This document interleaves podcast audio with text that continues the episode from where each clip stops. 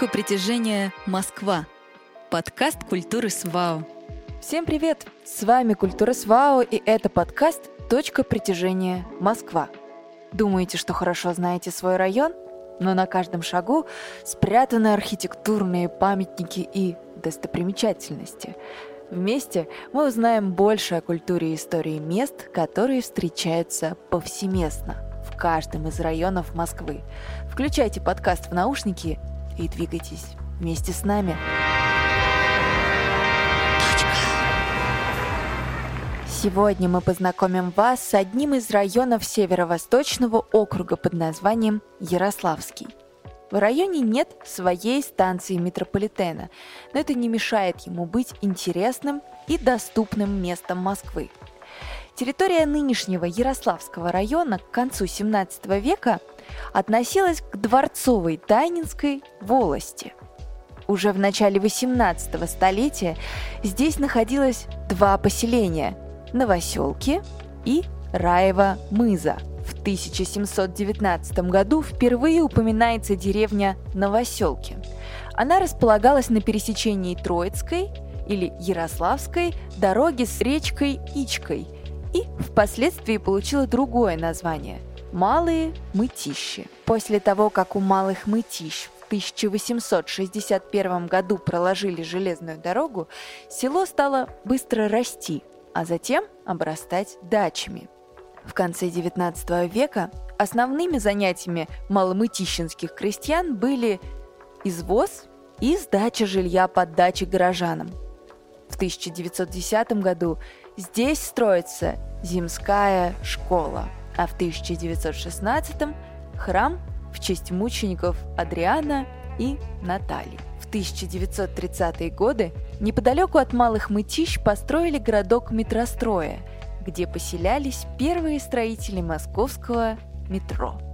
Село Раева-Мыза располагалось в районе современной улицы Красная Сосна.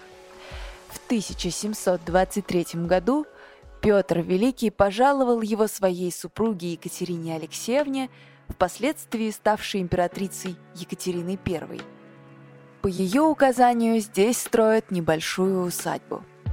Позднее Раева принадлежала императрице Елизавете. Она не раз заезжала сюда по пути к Троице-Сергиевому монастырю, куда ежегодно отправлялась на богомолие.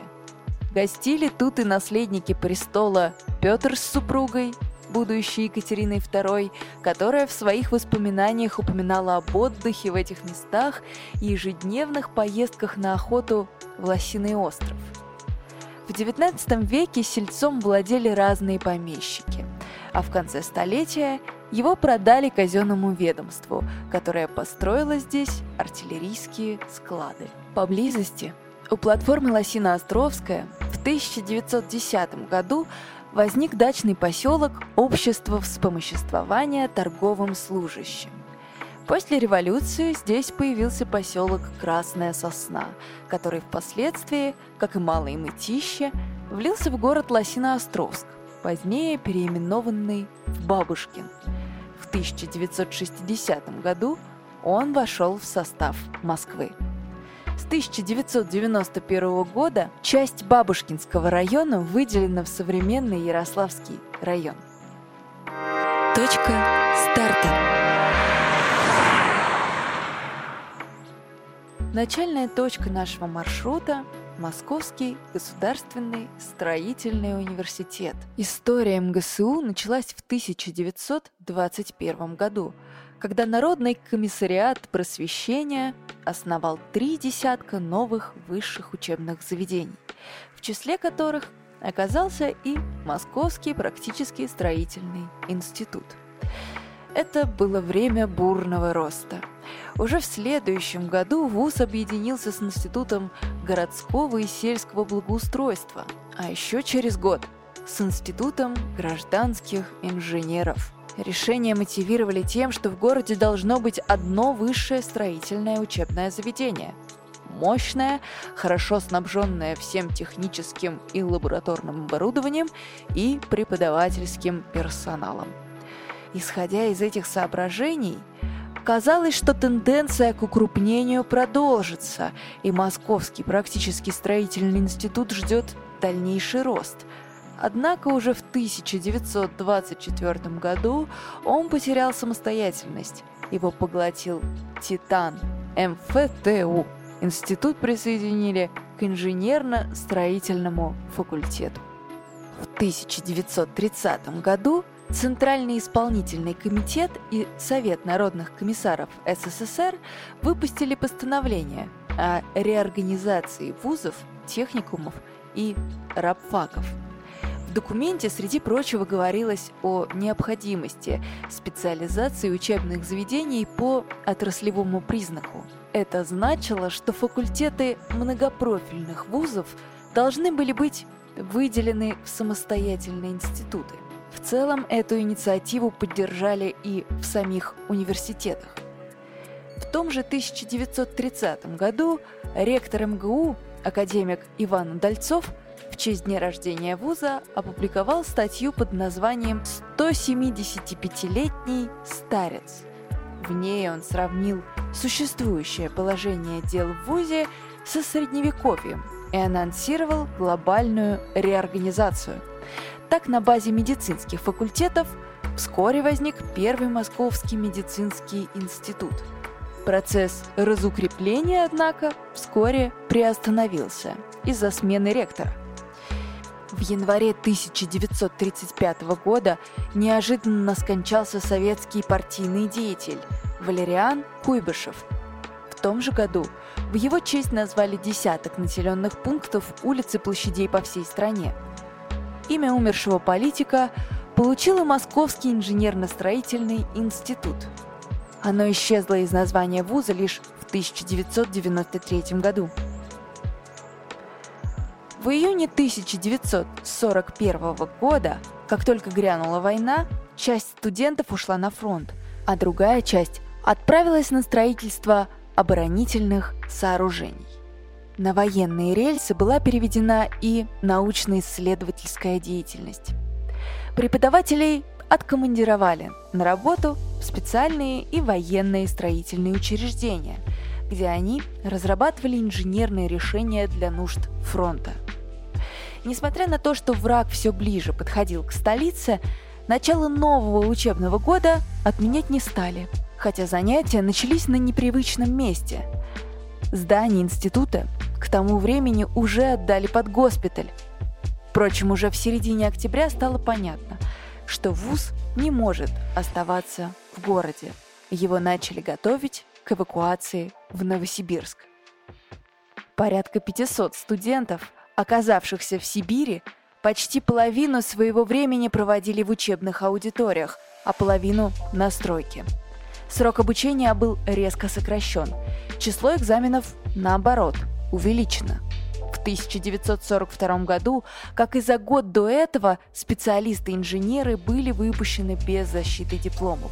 Хотя основная учебная деятельность МИСИ была сосредоточена в Новосибирске, здесь вуз находился на правах филиала. В то же время в Москве, от которой к тому времени удалось отодвинуть линию фронта, жизнь постепенно возвращалась в нормальный темп. Институт объявил новый набор. На первый курс пришли 130 студентов, в большинстве – девушки. В 1943 году филиал, наконец, вернулся из эвакуации, воссоединившись с главным институтом. Летом студенты вместо каникул отправились на важнейшие стройки страны – восстанавливать гидроэлектростанции, металлургические заводы и другие предприятия. Масштабы послевоенного строительства не оставляли студентам МИСИ шансов остаться без работы. Выпускников вуза можно было обнаружить и на освоении Целины, и на строительстве Братской, Красноярской и Саяно-Шушенской ГЭС, и стройплощадках Автоваза и КамАЗа, в тоннелях Московского метрополитена, на объектах Олимпиады-80 в Москве и зимней Олимпиады в Сочи. В 1960 году в состав столицы вошел город Бабушкин, бывший Лосино-Островский, а через несколько лет на новой территории началось строительство так называемого «Большого МИСИ». К тому времени учебное заведение было объединено со строительным институтом Моссовета, а также дополнительно получило филиал в Мытищах. В начале 1980-х закончилось строительство первой очереди нового комплекса на Ярославском шоссе.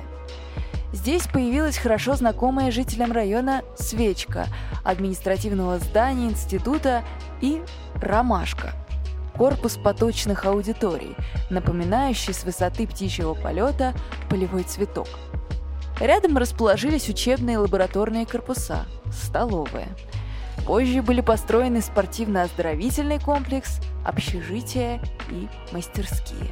На сегодняшний день МГСУ, он получил новое имя в 1993 году, Головной институт Международной ассоциации строительных вузов. На момент создания она насчитывала 150 учебных заведений страны СНГ. В его стенах учатся более 15 000 студентов, готовых менять облик городов по всей стране и за границей. Двигаясь дальше по Ярославскому шоссе и перейдя на другую сторону, мы увидим одно из самых духовных мест района, а именно церковь мучеников Адриана и Наталии.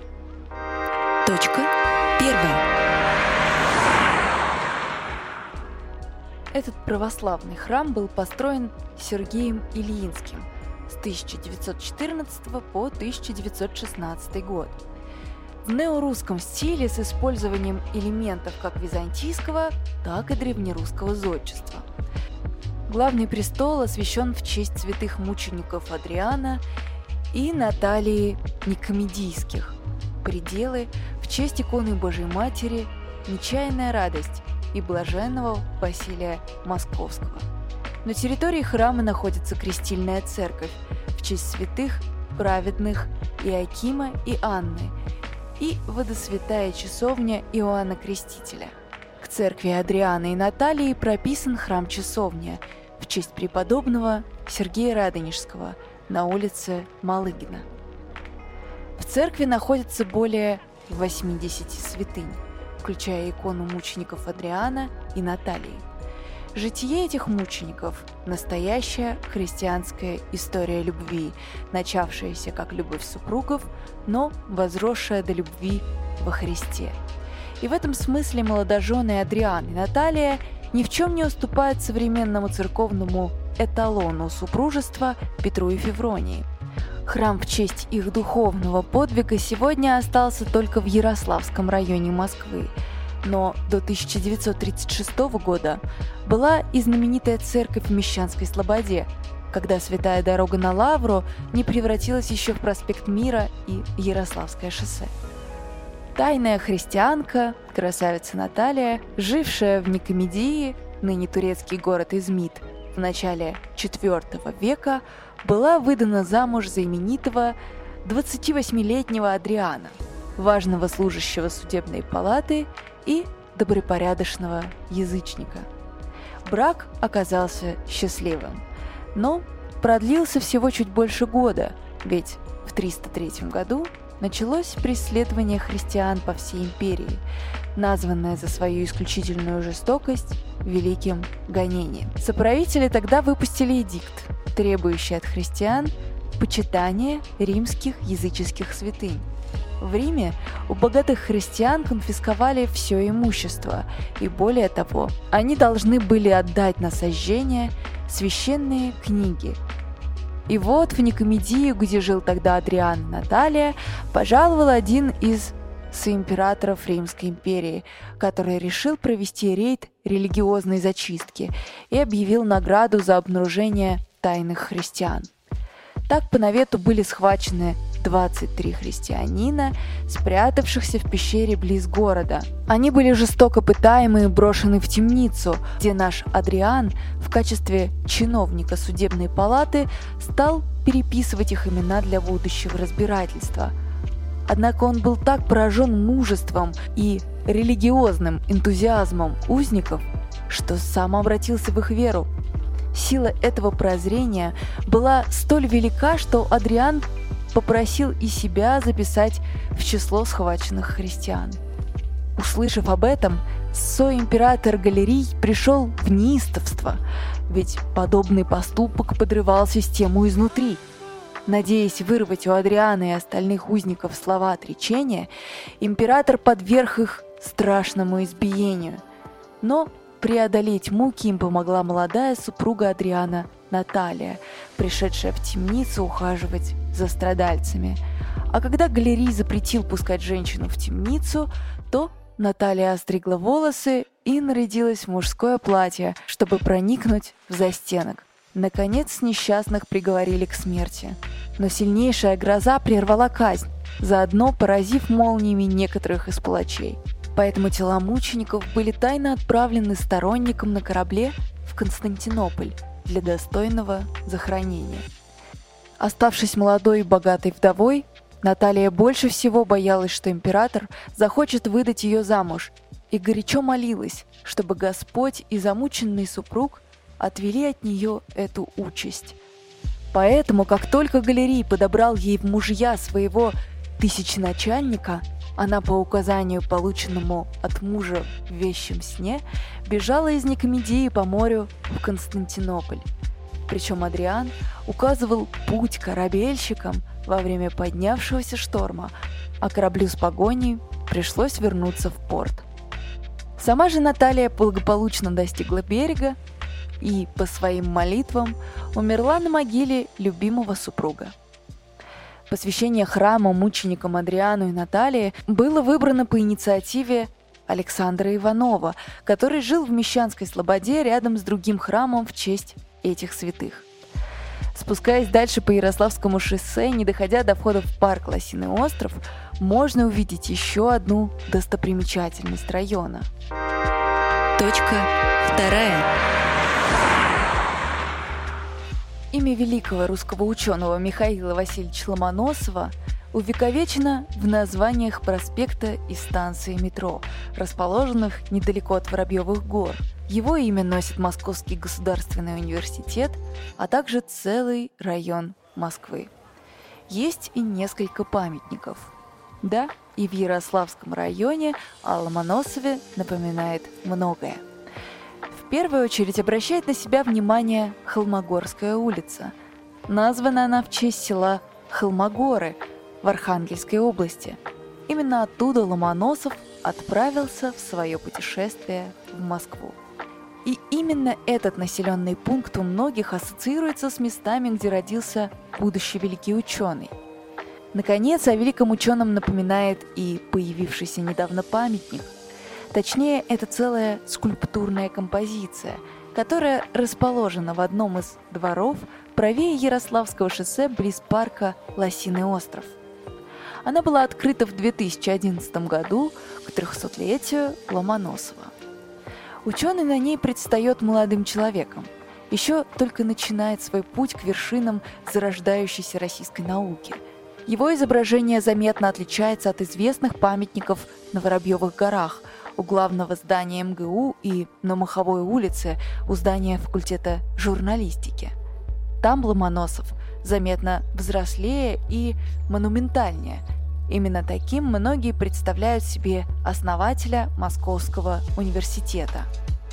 Металлическая композиция на Ярославском шоссе состоит из стены со своеобразными окнами. Элементы в них символизируют астрономию, химию, как предметы и образование в целом.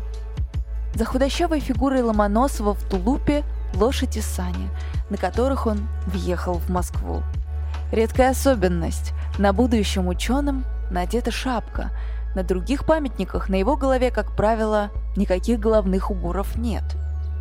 Автором композиции стал скульптор Андрей Осирьянс. Он известен многими необычными памятниками, которые часто выполняет из металлолома.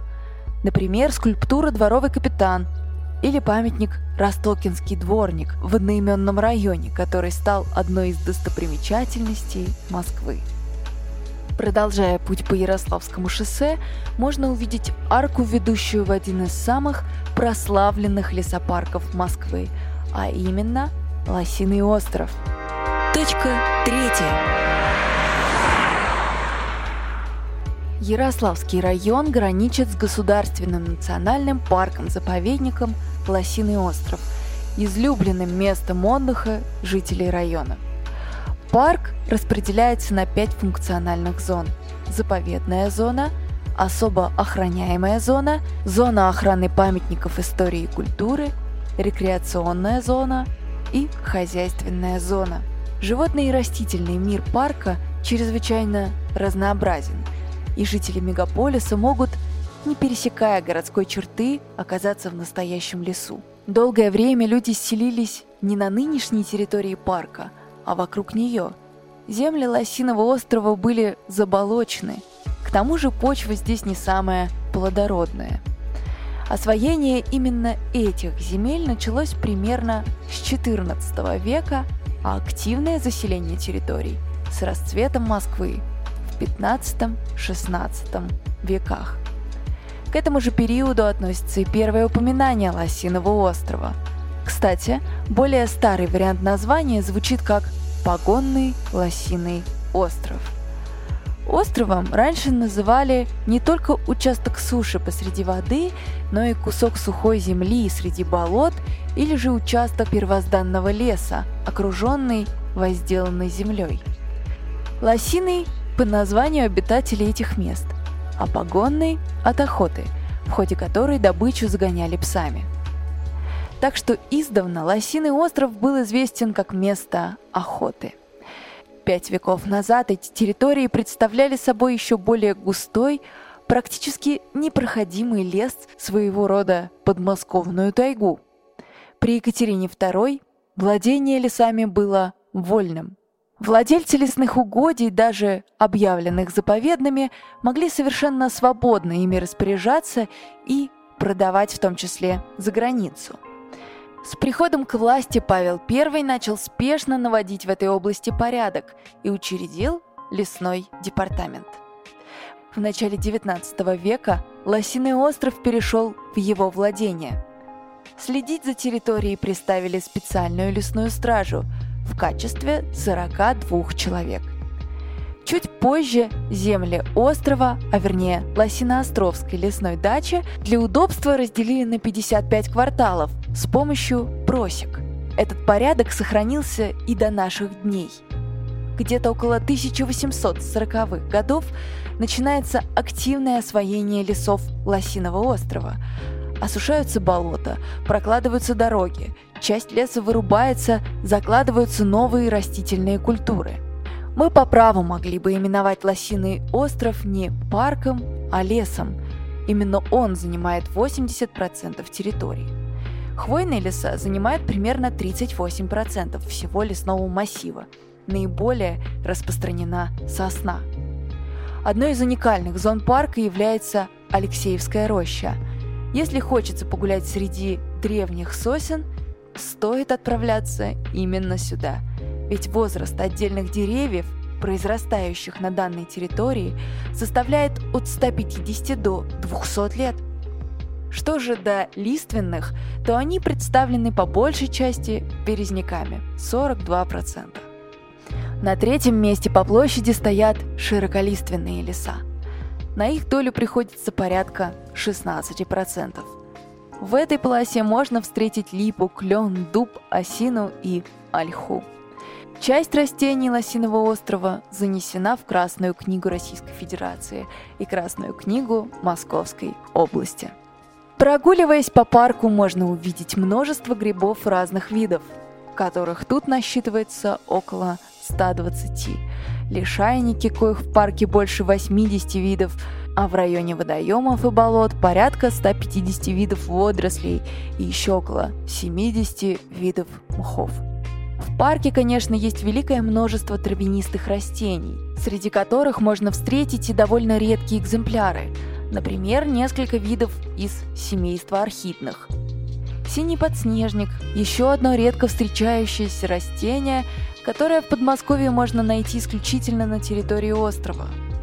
Из более распространенных – персиколистый колокольчик, ландыши майские, лесная незабудка, волчий ягодник, купальница. Если забрести в болотистую местность, то наверняка увидишь кустарники клюквы и голубики. Животный мир Лосиного острова очень разнообразен и не ограничивается только лосями. Хотя они здесь, безусловно, обитают.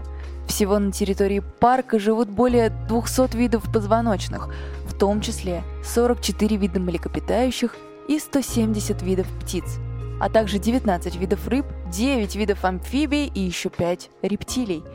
В числе птиц есть и несколько уникальных видов, за которыми, если повезет, получится понаблюдать. Есть также несколько нуждающихся в охране видов: крупные копытные, лось-кабан, мелкие хищники, куница, горностай, ласка, хорь, а также орешниковая соня, серая неясыть, мохнатый сыч и седой дятел. Среди более распространенных видов – выпь, цапля, черный аист, чибис, бекас, черный коршун. В водоемах Лосиного острова обитают лещ, щука, окунь и плотва. В парке очень много грызунов. Среди них наиболее многочисленна популяция полевок разных подвидов. Вдоль поймы реки Яузы располагаются домики бобров, облюбовавшие эти места в 70-е годы. Численность пятнистых оленей, которые завезли сюда в 1930-е годы, возросла с нескольких десятков до нескольких сотен голов. Что же до лосей, на данный момент их в парке насчитывается как минимум 4 десятка. По другим подсчетам, около 70 особей. Кстати, чтобы увидеть лося, совсем не обязательно блуждать в его поисках. Пообщаться с этим прекрасным животным можно на Лосиной биостанции.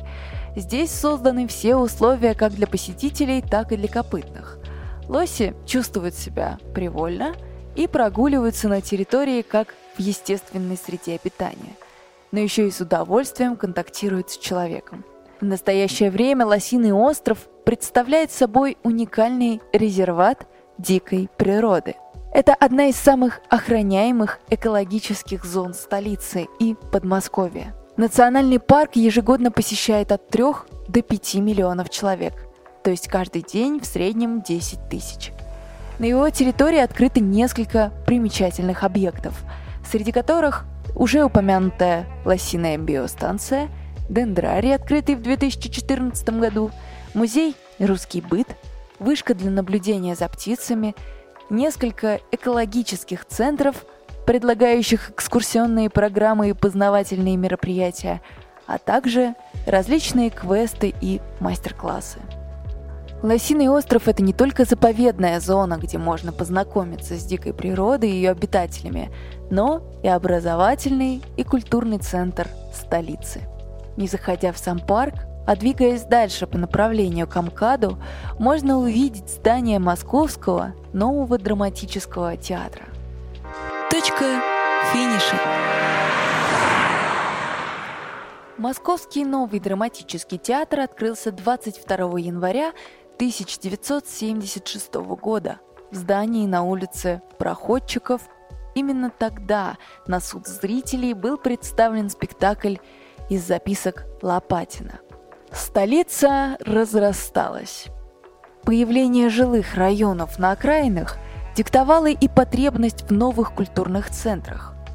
Московским властям необходимо было сделать шаг навстречу возникшим социальным потребностям горожан.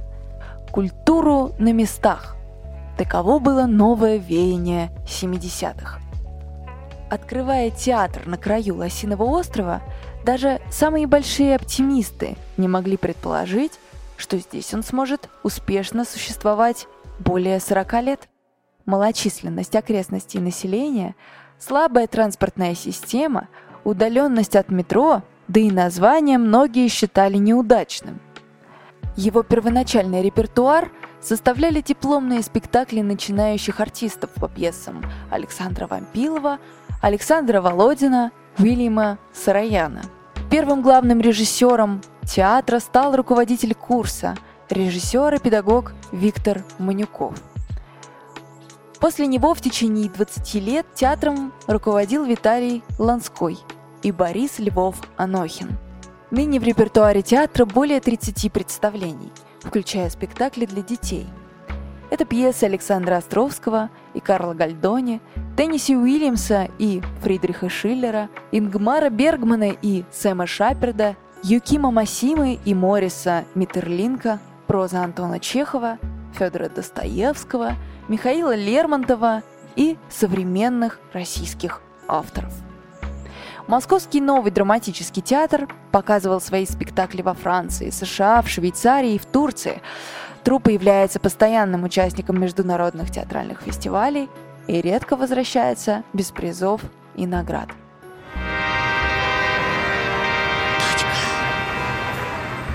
На этом наша экскурсия по району Ярославский подошла к концу. Слушайте другие наши экскурсии по районам округа вместе с подкастом «Точка притяжения Москва». До новой встречи с культурой СВАО!